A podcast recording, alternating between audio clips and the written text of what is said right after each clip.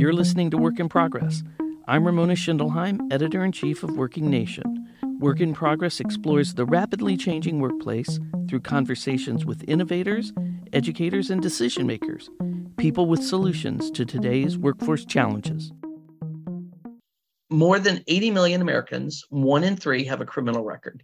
Even when it includes only a misdemeanor arrest or conviction, that record poses a significant barrier to employment. The Second Chance Business Coalition was formed to increase the number of companies offering job opportunities to individuals with criminal records. Joining me today to discuss this ongoing mission is Stan Ball, Eaton's Vice President and Chief Litigation Counsel. Stan, thank you for joining me. Ramona, it's so great to be here with you. I look forward to the discussion. The Second Chance Business Coalition was founded by your CEO, Craig Arnold, and JP Morgan Chase CEO, Jamie Dimon. Can you tell me what was the catalyst for this organization? Sure. No, happy to discuss it. I'm going to go kind of long and give you some of the long history on this. But you may recall um, the Business Roundtable made a decision to redefine uh, the purpose of businesses. And you know, going back to business school, our, our kind of education on what was the purpose of a business was to drive revenue for shareholders. And in recent years, they've decided that that's not good enough. It's to actually in, the, in addition to our shareholders, to improve the lives of our employees, our customers, and the communities in which we serve. And so, as a part of that, and the timing couldn't have worked better, um, following the murder of George Floyd and the increase in the emphasis on the general public looking at corporations to take a stand on social issues, the Business Roundtable made a decision to form an equitable justice subcommittee that would be focused on two things. The first was police reform at the national level. And then the second issue, which is what we'll talk about today, is reentry and finding ways from a policy perspective to reduce barriers for justice involved individuals to find employment. Um, as we went on that journey and, and, working closely with our CEO, Craig Arnold, who was the chair of the Equitable Justice Subcommittee for the Business Roundtable, we put forth a set of policies um, that we, we supported and the, the CEOs of these companies who are part of the BRT supported. And we put forth that policy perspective. We brought in legislators um, at the federal level to talk about areas in which we could improve. But at, at some point, we kind of stopped and said, wait a second. We're all members of the Business Roundtable. We all represent massive multinational organizations and yes, there's a part in which Washington can play in this, and from a policy perspective and reducing barriers. But at the same time, we've got to turn that mirror around and look at ourselves and say, can we do better as employers to reduce barriers that we've put in place that are one, either arbitrary or outdated and inconsistent with our stated values? So as we kind of turned that mirror and looked at our organizations, not just JP Morgan and Eaton, but a number of companies, we decided let's form a coalition, let's share best practices, and instead of waiting on policies to change that are external or driven out of Washington, let's look at our own policies and make some changes. So, why don't we pick from there? So, at that time, what kind of barriers, and I know that they probably, many of them still exist, like say a job seeker comes in for you know, applying for a job. What kind of barriers does that criminal rec- record create? Is it mental or is there a, a business case for it? Sure. So, so the, the barriers, and I'm going to speak from the the angle of a justice involved individual who's submitting the application. What the statistics have shown is that if you do not ban the box, and basically abandoning the box is not is waiting to ask whether or not someone has, has a criminal history or waiting to conduct a background check until you extend a formal offer of employment. So employers, when they do not ban the box, if you're asking for someone who's submitting just their first application, what the statistics have shown is that if someone checks that box and says, yes, I have a criminal history, there's a 50% chance that an individual is not going to get a call back without any further investigation into their qualifications, any individualized assessment on whether or not the, criminal conduct has any relationship whatsoever to the job at hand. And so when we talk about barriers, that's that's number one, is that if you are not banning the box and waiting to get to know your applicants in some meaningful way, the biases and the stigma associated with a criminal history will take its toll right at the application process is that legal in any way, shape, or form to use that as a barrier? It, it is in some states. What, what we have seen in recent years is that legislation, both at the federal level and in certain states around the country, have adopted ban the box practices, and then they've embedded that in law. There are still some states that have not done that. And so, to your question, it's just a state by state analysis on whether or not that practice of asking for someone to self disclose at the time of application is, is still legal or not. So again, this is a stigma that is attached to someone with a criminal record without even investigating whether or not that was a misdemeanor or a felony, anything at all. It's just you check the box and then you don't get that call back. Can you put into words more of what that stigma is? I, I can kind of figure it out on my own, but what would you what would you say? Because you've done all the research. I'd hate to put it this way, but I think most experts in this field, and I'm I'm certainly not. I'm I'm learning as I go. So let, let me not say that at all, that I'm an expert. But I think based on my discussions and what I've read, is this the, it's the equivalent of a life sentence.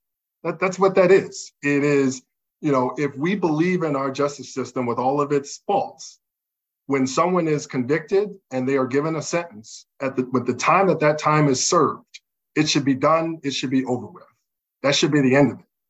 But if our practices in terms of looking at potential employees is to say, well, you've got this on your record, we really don't care whether or not you've paid your debt to society or not, we're still going to attach the stigma to you. That's the equivalent of a life sentence when it comes to finding meaningful employment. So, what are you doing at the coalition to try to shift that mindset? There's three things that I think are important that we're trying to accomplish with the coalition the first thing is to actually talk about this issue. And I know that's that's kind of like it's like a weird thing to say that you have all these corporations they could come up with all types of different initiatives and things, but your for your first kind of core goal is to talk about this issue. And the reason why that's important is to send a market signal to the employee base that may not feel welcome um, to apply to some of these jobs, to legislators, and to the general public to acknowledge that this is a major issue. And how you started off this conversation in your intro, just noting that there's 80 million people with who are justice involved. When you say that to people, they don't even realize. Like it's it's like it's such a massive number that they can't even comprehend it. So one of our first core goals of the three that I'll talk about in a minute here is is to send a market signal and identify this issue and let the general public know that the corporations who are part of the Second Chance Business Coalition are willing to engage in this space and more importantly, want to create environments where people who are justice involved have a place where they're, they're welcome and that their talents are recognized. The, the second core mission of the coalition is to be a convener. And what I mean by that is, as you kind of wade into this space, I'm sure you've seen this in your research, there are so many um, community-based organizations spread across the US who are interested in, in reentry and providing wraparound services for individuals who are returning. What we are attempting to do, and what's unique to the size of most of these organizations are, is that most companies, the, the 42 companies that are part of the coalition, have a presence all over the US. And so what we can do at, through the coalition is to connect the local community-based organizations operating in jurisdictions where a local facility, a local retail store for our members are located. So we want to make sure that we're a convener and bringing people together. The last thing that I think is, is critically important is to be transparent amongst our membership uh, when it comes to tools, best practices, and most importantly, lessons learned. As you can imagine, a lot of the companies, what their major concern is, in the past has been how do we talk about this in a safe space? How do we, you know, kind of scale this and, and discuss some of the barriers that we're having internally about changing people's minds and perceptions? Where can we do that in a space where we're not going to get judged? And the coalition provides that opportunity for all of its coalition members to have an opportunity to get together, talk about these challenges, and actually create change within their organization. Have you seen any examples of change in maybe a company that hadn't really given this much thought until you guys brought him into the coalition?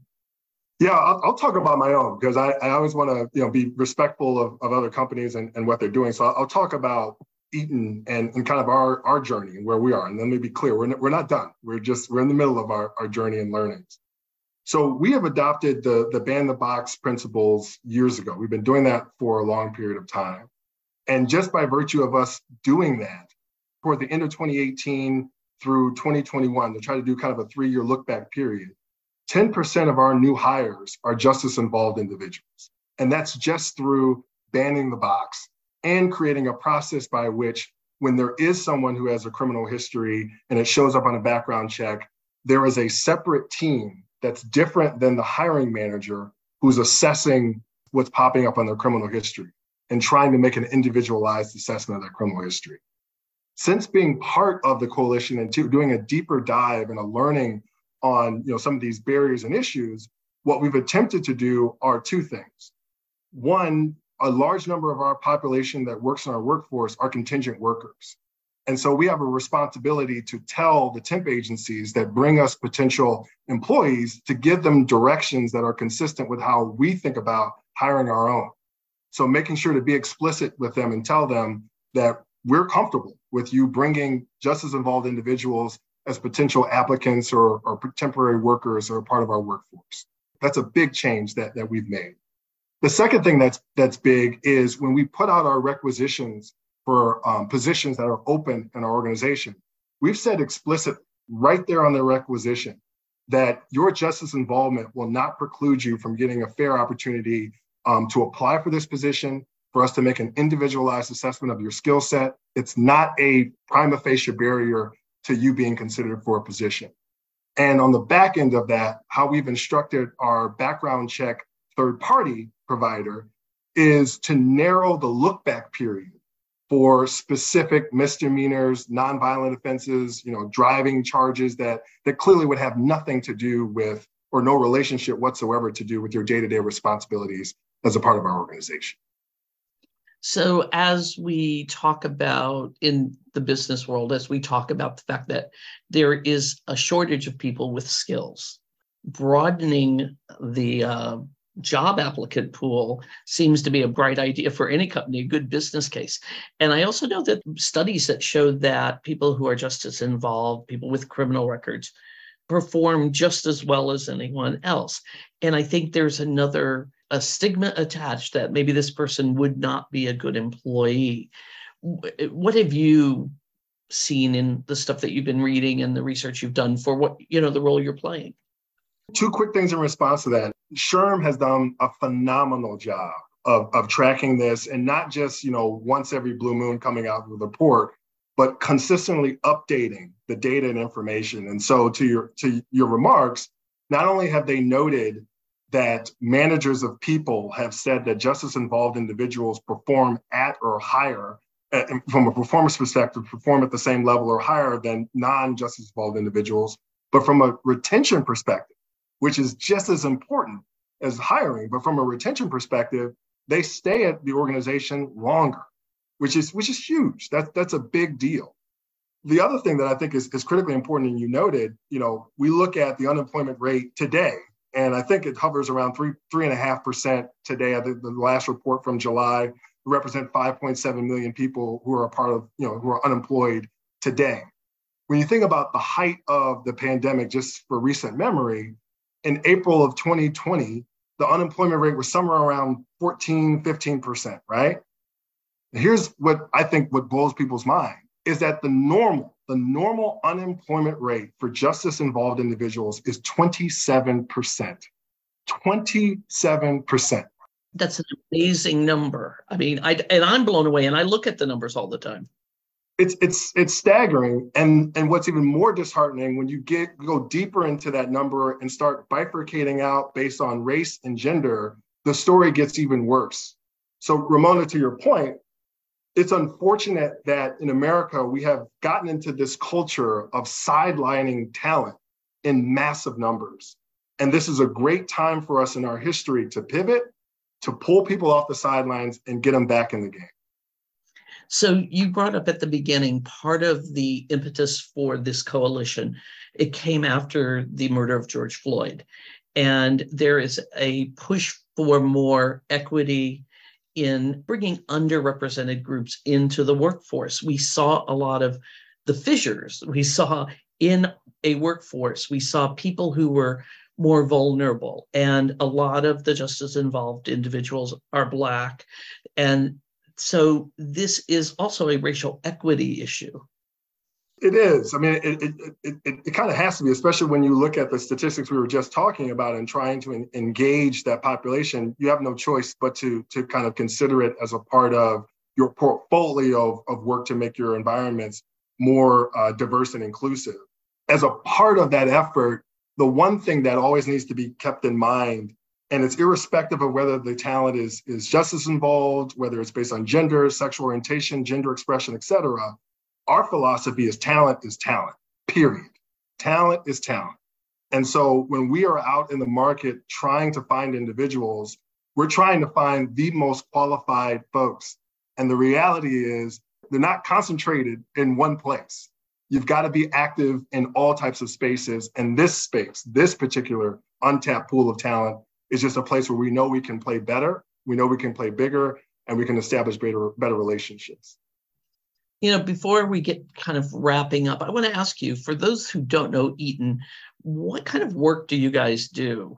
I can Google you. I can look it up, but I don't think it's uh it's one of those names that's out there as uh, commonly as say J.P. Morgan Chase. Yeah, no, I, I, I love that. I love that question. I guess we should have led with that because people are like, "What is the?" They've probably been googling the whole time. What is it Eaton? What does it do?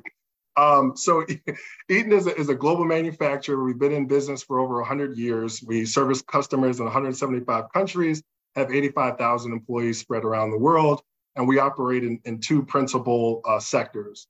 The first sector is our industrial sector, where we're focused on creating component parts for airplanes, consumer vehicles, commercial vehicles. I'm really excited about our e-mobility business as we're focusing on the electrification uh, vehicles themselves, participating in that space, but more importantly, the infrastructure that will support electric vehicles. And so one of my favorite um, products that we make are electric vehicle charging stations. And, and, that's something that we're really focused on.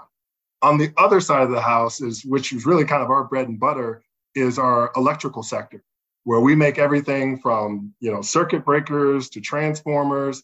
If you open up the wall in your house or any commercial building, there's probably an Eaton product somewhere there, making sure that power is safely uh, flowing through your house. The last thing I'll say, and, and shame on me, uh, because it's one of our most popular uh, businesses, but it, people don't realize that it's something that we do because we're so focused on industrial and electrical component parts and services, is Golf Pride.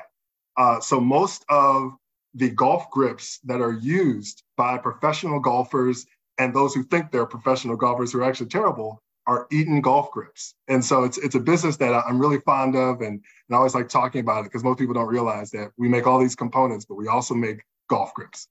Okay, that was out of out of nowhere in my yeah. mind. That I would never expected that to be part of your remit, you know, for your company. So let me wrap up our conversation. I talked to you just a few minutes before we recorded, and you know, I ask you, did you know anybody who is justice involved? Was this a passion of yours? But it comes out of something different. It comes out of your curiosity, it seems. So, what does it mean to you to be able to be a an advocate for this change in your your workforce and just our society in general? I'm going to sound like a politician in a minute here, but this is, trust me, that I actually do mean this, and, and this is personal to me. My father was a union electrician, uh, worked for IBEW Local 38 here in, in Greater Cleveland. And there's a part of our downtown area that sits right on the river. It's got a, the Rock and Roll Hall of Fame. The Great Lakes Science Center is right next to it. And then what we call the Factory of Sadness, which is Browns Stadium, sitting right there, all kind of right there on the on the on the uh, Lake Erie there. And my father, he worked on those projects. And I was there with him when I was a kid, kind of on opening day for many of them as they, they opened up. I, have got the privilege now of serving on the board of trustees for the Science Center, one of those three buildings. And we were having a meeting a couple of months ago, kind of ironing out our 25th year celebration. And I was sitting in that room, and it never had dawned on me before that in one generation, you can have someone who is working to construct a building as an electrician. And then in one generation, their son is an executive at the electrical company that was providing parts for my father to install in that building, and then also has the privilege of helping direct the future of that organization. That is the American dream right there. That's that's it. That's what we're trying to preserve. And, but it's not preserved on its natural terms. It's preserved because people and organizations step in and say, we have to create opportunities. We have to keep doors open. We got to bust through some windows to make sure that everybody who's a part of our society and culture has that exact same opportunity to advance for themselves and for their families. So yes, this is a passion project for me just because you get into the data and you can't you can't help but become passionate. But more than that, as an American, we've got to get better at making sure that we get eh, give everybody a chance. Very well said. I am so glad that I had a chance to talk to you about this. This is a very, very important mission. It's been a pleasure talking with you, Ramona. Stan Ball, Eaton's Vice President and Chief Litigation Counsel, talking about the Second Chance Business Coalition. I'm Ramona Schindelheim, Editor in Chief of Working Nation. Thank you very much for listening.